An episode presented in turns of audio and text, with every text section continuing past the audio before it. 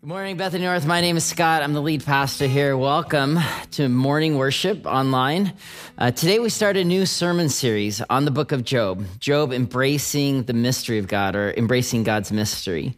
And our hope as leaders, as we've been preparing this sermon series over the next eight weeks, is that this would be a series that would impact you specifically for the questions that you carry about the nature of God, about life, about our situation as a society. That we would we wouldn't be scared of the question during this season of what is God like and how do we follow him, especially to those who have suffered grief or loss. Now, Job is tricky. And just when we want to read scripture, we're going to dive in. Today is really kind of an introductory message.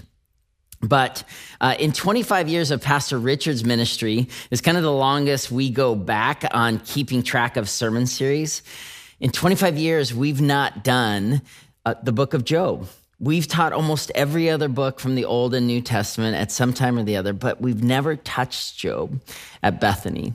And, and it's specifically because for a lot of folks, we haven't known how to approach Job. Like, how, do we normalize the pain? How do we both hold intention that pain is real and also that God is good without one trying to overrun the other? So, our hope as we dive in today, embracing the mystery of God, that this would be a profoundly personal series for us as a community as we do these two things. We say that life carries with it burdens and pain and sorrows, and God is good and can be trusted. So, towards that end, uh, let me pray and we'll dive in. Jesus, thanks for um, your scriptures. Thank you for this book. And, God, we would ask as we open Job that you would open us, that we would think more about the ways in which that we follow you, the ways in which we have gone through our own bumps and bruises and sorrows and griefs and loss. And God, would you allow our faith to increase even as we consider those things that at times makes it hard to believe in you? We love you. Thank you for this time together. In your name we pray. Amen. So, our scripture today is a kind of an odd place to begin.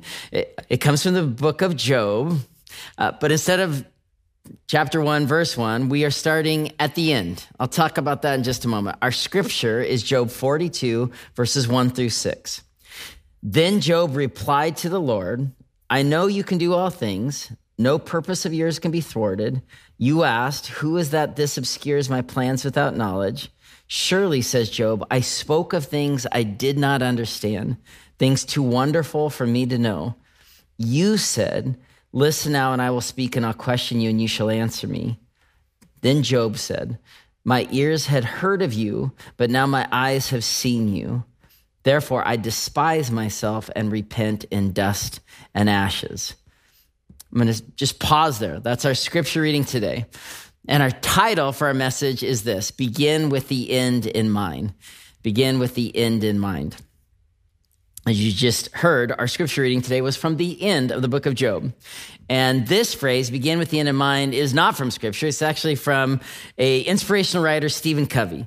And Stephen Covey, in his groundbreaking work towards productivity and mindset, uh, Seven Habits of Highly Effective People, coined this phrase, begin with the end in mind. It's his second habit for highly successful people. And Covey says to begin with the end in mind uh, means to begin each day, task, or project with a clear vision of your desired direction and destination. And then continue by flexing your proactive muscles to make things happen. So, Covey, in his book, Seven Habits of Highly Effective People, his second habit, begin with the end of mind.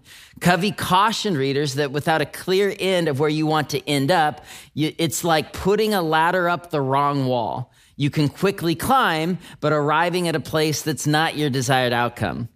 So his takeaway with beginning with the end in mind is for anyone wanting to do better work to write a personal mission statement and envision your end goal and work backwards to how you would accomplish those goals. Sound advice. What in the world does that have to do with the book of Job? Today, as I mentioned, we launched this eight week series on Job. And instead of starting in chapter one, verse one, we're going to start at the end. Because if you can stay with me, if you can stay with us, we're starting here at the end because we want to point to where we're going in this series. That in this series, there are realizations to make about the challenge of being human, about God's faithfulness, about the point of faith being not about something we would see with certainty of like, oh, I'll never experience pain again, but I can trust and believe that which at times I fail to understand with my mind. And that faithfulness to God is ultimately is saying, God, I can still know you even though many things in this world will ultimately be unknowable in my humanity. All of us desire for rationality, for control, for reason. But part of being human, and Job says this essentially, is that God can still be real even if we don't know what's happening in the midst of a certain grief, loss situation. So that's the end. That's eight weeks from now. And, during this series, we're going to do a deep dive on pain and suffering and relationships and hope and loss, all of that in the weeks ahead. Next week, I'll talk about Job 1 and 2. Like, we're going to go back and be more conventional. We're not going to be popcorning all around if you want to be reading the book along with us. But um, we are starting with the end in mind because undergirding this series is our intent. Like, why are we teaching the book of Job in this time? Like, why are we approaching it? And it's this it's because if there's something we've seen in the last two years, it's that faith is uh, difficult at times when life feels chaotic. For many of us, it's easier to believe in God on the sunny days, on the mountaintop experience, in the midst of relationship that's flourishing, the good job. Hey, it is in the routine that for a lot of us, obedience to God, church attendance, hey, it's, you know, I can go with the flow. But when life gets disrupted, when the things that happen to us, the, the things that cause us grief and sorrow, little griefs like, oh, I got hurt and I can't play in this year's season of basketball or soccer, or big griefs like the pregnancy loss or the relationship that came undone or joblessness. Any of these griefs, we're, we don't categorize them. They're all just a grief. It's in this disruption that our faith is kind of peeled back and our life is exposed. And now we're forced to live within the values that we profess. This was very personal to me because our building uh, burned down. We weren't even going to be doing these pre recorded services. We were going to be December 24th worshiping in our new building. And, and then that day, December 8th, electrical fire blows out the windows, building, you know, totally standing, but totally lost, totally wrecked and walking around and just saying, God, what are you doing here? Like I wasn't trying to create a business to make more money about myself, whatever. And I, we were going to create a worship facility for more people to hear about God, what are you doing? It's a grief. I've grieved all month. I still, I'm still grieving the burning of that building. But it is in our pain and our suffering and our griefs that our values are exposed. If I can believe in God on the day of the unveiling of the new worship center, can I still believe in God when that same worship center never opens its doors? It's a challenge. It's not easy. Nothing I'm going to say to you over the next eight weeks should feel easy. I think at times that's why we stay away from Job, because we like easy. We like simple answers. We like when Jesus said a thing and a person got healed, and it's man, it's a really uh, fruitful way to preach. Job is going to ask us to slow down, to sit with the question. And in the end, I hope we've had a beautiful and honest and fascinating and challenging and hopeful study in the book of Job. That we would, as God's people, wherever you're listening to this message, wherever you're driving in the car right now, or sitting in your couch, or sitting at work, you know, listening, my hope is that you would know God in the middle of any situation and every circumstance. So, towards that end, we're going to start at the end and then work backwards. And we are going to look today in this message here in the quick moments ahead about uh, just some background about Job first, an, an overview, and and and uh, then secondly, we're going to look at the end here from Job 42. What things are unknowable from the book of Job, from our experiences, and then we're going to end with like what things are knowable. There's a there's a there's a theme today about knowing. Job pokes holes in what we can actually know about life. But there are some things that are unknowable from the scriptures that we're going to just kind of name today.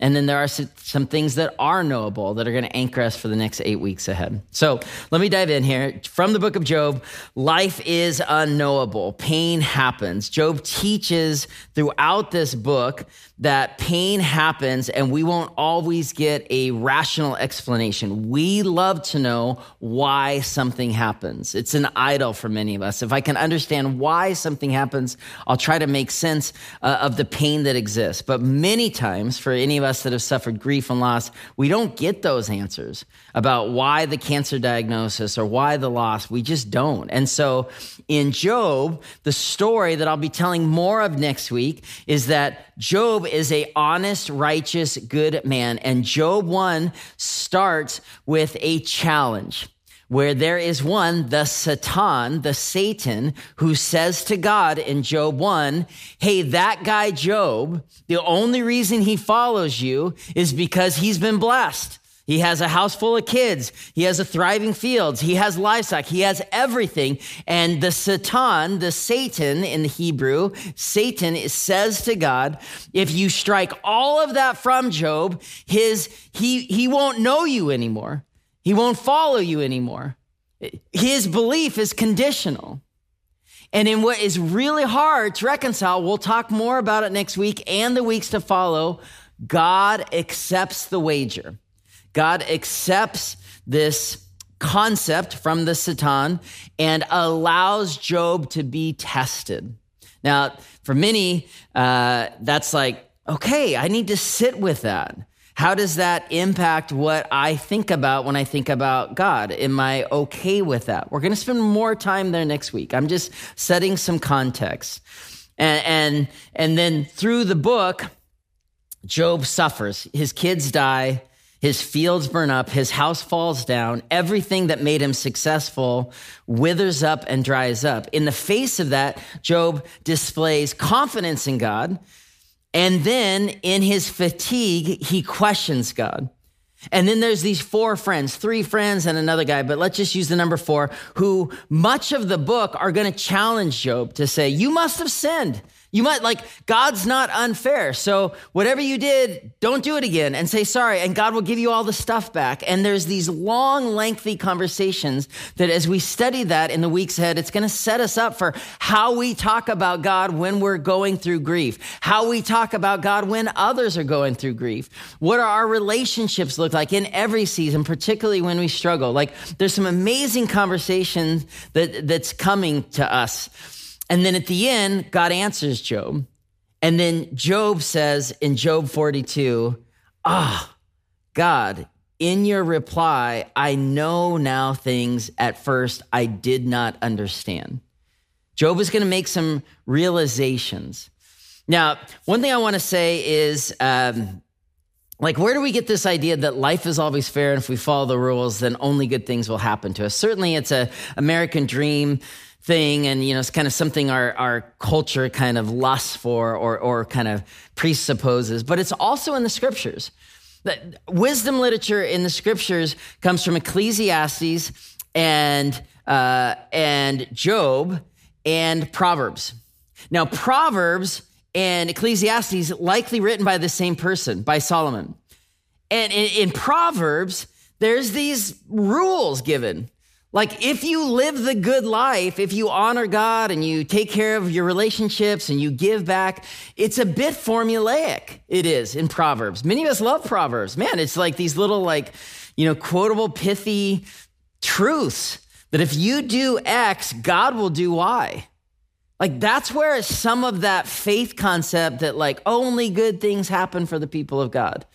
Now, Ecclesiastes is written with a different perspective entirely. Ecclesiastes says life is mysterious. Like, eat your bread with gladness and drink your wine with joy and like live the days you have because life is also mysterious and life like smoke is here for a while and gone it's a vapor so there's a mystery in in ecclesiastes and then job says in the, in the concept of Job, in the person of Job, sometimes bad things happen to really great people. And at the end of Job, you're going to see that there's like these, like what his life is like before loss and after loss. You have to look at these three books together. That Job is almost the parable. Some scholars say he's a real person, some are not real. I don't actually want to spend too much time there. It's not that important for us. But the Bible says that Job exists. James says Job exists, so that's good enough for me. But Job in the in the parable of loss, in Ecclesiastes, in the teaching that life can be mysterious and questions, in Proverbs, in the in the in the truth that if you follow God, then there are some aspects of your life that will feel well ordered. All three of these things God has given us in the text to say, this is what wisdom looks like for people of God. But then the real question comes from the book of Job. How do I know, God, that you're good? How do I know that? Talked about today being like kind of this like theme or this aspect of knowing. God, how do I know that you're good? When I watch, particularly next week when we'll unpack Job one more, when I watch this wager happen between Satan and God, and then I watch a man who did nothing wrong be decimated for what feels like a heavenly chess match, that's a hard one for us, really hard. If it's not hard for you, I want to challenge you. It should feel hard. You should say, God, how do I know you? This is what this, the book of Job will point us to that our knowing God is not based on the perfect outcome of circumstances. Because if it is, then when we suffer, when the building burns, and we can use that for a metaphor for anything in our life that feels unfair and a loss that we grieve over, if our faith is based on positive outcomes only, then when the fire happens, our faith burns too. And if there's one thing that I care a great deal about pastoring people that are listening to this message, is that we have to believe in God even when the building burns. There's that opportunity. God won't force us to believe, but real belief is believing even before we can see the outcome we desire. This is what Kierkegaard calls the leap of faith. And for Kierkegaard, there is a idol, and he comes out of the, you know, Kant, Immanuel, and kind of the, you know, the Kant and Immanuel Kant, same person, but Immanuel Kant and others that were, you know, kind of in the Enlightenment, kind of saying like you can rational, you you can rationalize your way to God. There's reason for everything. And for Kierkegaard, he says, you know, at some point, rationality and reason can become an idol. At some point, you have to trust yourself to something that which you can't believe without seeing. And that's what belief is. He calls it the leap of faith, the leap of faith.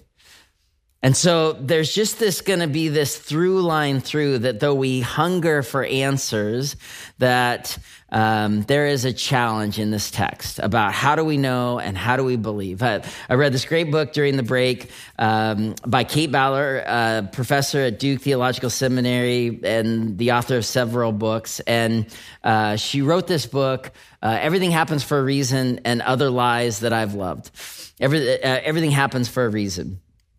And her thesis when studying for her PhD was studying American prosperity gospel churches and the certainty they profess that if you give this amount and if you, you know, do certain things, then God will always multiply your wealth and multiply your health and all these things. And she had studied these churches around the country. And then in her own life, she suffered through physical illness, at some point not being able to move her arms, and then infertility. And then later in the book, and I'm not ruining anything, but a stage four cancer diagnosis. And so she wrestles in this book with a faith in God in unknowable outcomes. And in the midst of her own personal suffering, people would say things to her that were really not helpful. They would say, I guess God needed an angel when in the face of death, or at least you don't have that kind of cancer. Or this one, which she said was one of the worst everything happens for a reason. Now, we want to believe that everything happens for a reason in a way of saying, like, but God will still be good. But often for people that are suffering through something, when they hear this phrase, everything happens for a reason, uh, it can cause great harm. Bowler writes this. She says, the only thing worse than saying everything happens for a reason is pretending that you know the reason. She says, I've had hundreds of people tell me the reason for my cancer because of my sin, because of my unfaithfulness, because God is fair, because God is unfair, because of my aversion to Brussels sprouts. I mean, no one is short of reason, she continues. So if people tell you this, make sure you're there when they go through their cruelest moments of their lives and you start offering your own reasons. Because when someone is drowning, listen to this. When someone is drowning, the only thing worse than failing to throw them a life preserver is handing them a reason. That's tough. See, our faith is not built on reason. It's not. It's built on trust. And trust is not an easy thing to hold on to when you're hurting. Ask Job. But as we'll look at in this series, you can still believe when you hurt. You won't always have a reason. You won't. So, in this book, there are some things that are just going to be, and I'm going to move through this really quickly, but there's an aspect of a lot of things that we can't know. There are things that we cannot know because of our humanity. And that's just the way that God has made us. God, you know, Genesis 2, God has made us from dust. And what do we say at Ash Wednesday? We mark ourselves with ash. And to dust we will return, or to ashes we will return. There is a mystery to being human. There is a mystery in our ashenness. And in this series, we want to, at a level, we want to embrace some of that mystery. We want to dive into some of the questions, even questions that don't even have easy answers. Because unless we wrestle with our ashedness or our fallenness or our dustiness, then we're clinging to some sort of idol of our own godliness. Now, we have the power of God within us, but all of us are earthen vessels. Our lives are expiring from our first breath to the last. And so, this book, because there's real loss that happens here loss of life and, and sickness and, and, and frailty, and then emotional uncertainty as Job kind of wrestles through all of these things. But it's going to cause us to ask really deep questions about our humanity. And ultimately, there's going to be things that we'll have to realize through Job. There's an aspect of God that we don't know every answer. Like, I want to be vulnerable with you because, again, I've said it before, it's one of my few spiritual gifts. But when that fire burned, like I, I was really hurting for a couple days because I was hurting for our community. Like, again, there was not going to be a picture of me on the wall. This wasn't about me. I don't, I don't think. I mean, I really wrestled like God, like this wasn't going to be about me. So why am I grieving? It's because God, it was going to be about you. I was imagining baptisms in that space and worship services and youth events and, and being able to just be a bright light out of that building. And so I still don't have the reason for the fire, some offered reasons. Hey, at least it didn't burn down when there was a room full of people. I'm like, yeah, yeah, there was not a room full of people at two in the morning. I'm glad that didn't happen.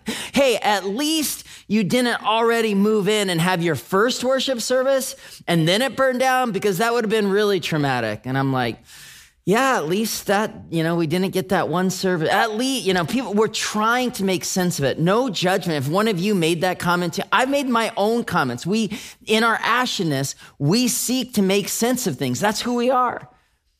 But in the weeks of grief post fire, like I had this moment where I remember taking the trash out and standing in my driveway, and I just said this to God. I said, God, I don't know why that fire happened. And then I said this. And I'm just being very vulnerable with you.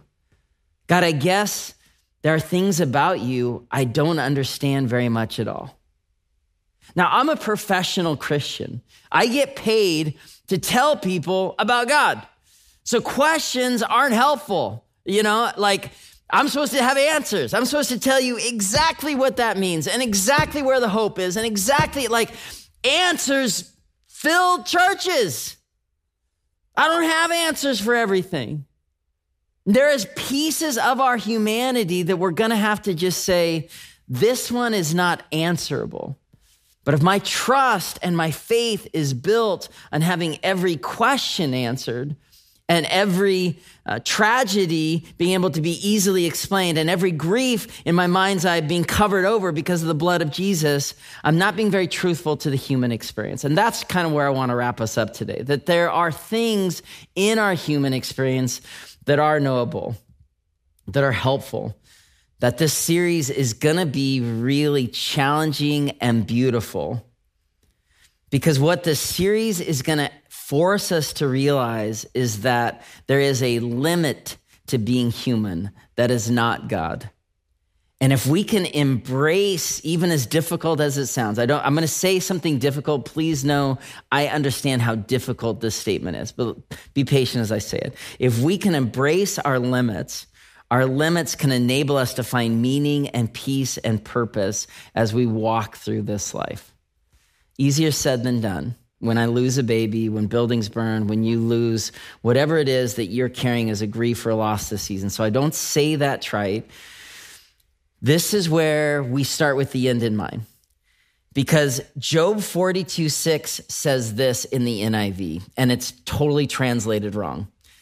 Job says, after hearing a response from God, he says, uh, God, I know you can do all things, Job 42 2, and no purpose of you can be thwarted. I like that. Job said, I spoke of things I did not understand, things too wonderful for me to know. I like that. And then he says in verse six, therefore I despise myself and I repent in dust and ashes. Now, uh, one of the great gifts of being Bethany is there's a lot of really smart people, much smarter than me, that are connected to our church. And one of these really beautiful, smart people, her name is Sara Koenig. She is a doctor of Old Testament and she teaches at Seattle Pacific. And she came and spent a couple hours with our teaching team and she teaches Job. And she said, and, and, and I almost quote her here, she says, This is a this is a misinterpretation of the Hebrew in this language. And how you look at Job 42 6 is how you look at the whole book. That the, the, the, how the NIV has translated this word of I, I repent or I, I despise myself, it's not appropriate at all. That, Because later in the book, what Job will say, if you stay with us week by week, Job, or God will say of Job, Job spoke correctly of me. God will come into the story later in the story and affirm Job's long suffering and his ability to hold tension even when he doesn't understand. At the end, God's not mad at Job that Job's that Job hasn't done anything wrong. So the point of this book isn't that it's bad to ask questions of God. The point of this book isn't like, let's give you a new formula so that you can somehow figure out the mystery. No, there's the, the, the point of this book is how do we believe in that which we don't always understand? How do we truly know God? And can we believe God is good even when things are hard? So if Job 42 6 is Job, if his answer is like, now I hate myself, that's not actually true. No, the, there's a there's a Hebrew word, emes, and I'm not saying it exactly right, but what Sara said, and I really love this, she says, we shouldn't translate it, I hate myself. We should translate it differently that I retract these words. It's almost as after hearing from God, Job says, Oh, I understand what it is to be human now. I, I take back what I said, God, and I want to sit in my own humanity, in, in my dust, in my ashes. God, in understanding more of you, I understand more of myself. Job doesn't hate himself at the end. We're not bad when we hurt. We're not bad when we ask questions. He's understanding his limitations of being human. He's understanding the gap between what he seeks for uncertainty and what he's had to live through. Or I love what the message does as a translation. Listen to how Eugene Peterson translated that Hebrew. Because again, when we read English, Job wasn't written in English. It was written in Hebrew. So these are different words that meant something different. So different interpretations are going to do different treatments. But listen to what the message translation of Job 42 6 is. I admit Says Job, I once lived by rumors of you, and now I have it all firsthand from my eyes and my ears. I'm sorry, God, forgive me. I'll never do that again, I promise. I'll never live again on crusts of hearsay, crumbs of rumor. This is the challenge of the series. Where are we seeking God? What does our faith in God look like when things start to crumble around us, when buildings burn, with loss of life, with cancer diagnosis, with ongoing COVID, and on and on and on? This is your story. But I promise you, if you walk through this book with us, if you begin with the end in mind, that something in this book is going to teach us about our own humanity, about our own limits, and about the goodness of God, then we will say these two things that almost feel paradoxical for a modern listener pain is real and God is good. And we will not apologize for either of these statements. And over the next seven weeks, we hope and plan to study this as a church together. I want to just acknowledge that this is a hard series for people as we talk about loss and grief and pain. And if this is especially sensitive because something you're going through in your own life right now, I just want to pray over you just a blessing and an encouragement that we love you, we're with you, that we, we open this book not to feed easy answers or to stuff any sort of pain that you might be carrying, but only to let you know that you're not alone that your faith in God can sustain you, especially in the darkest of your days, especially when you don't have easy answers.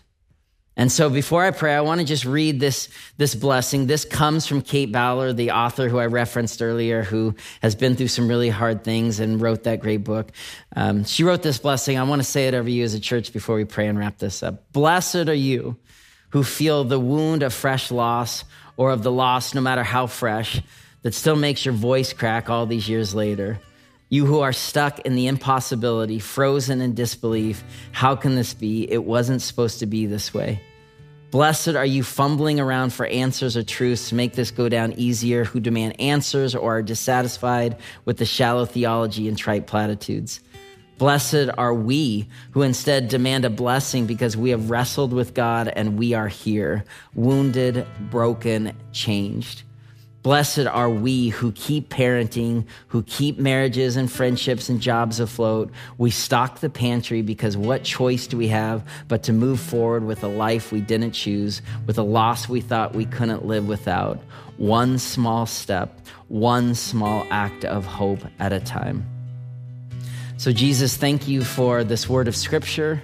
We thank you for those that have listened today. We pray, God, that you would take them on a journey over these weeks ahead as we honestly look at your mystery and your goodness uh, right in the middle of our struggles.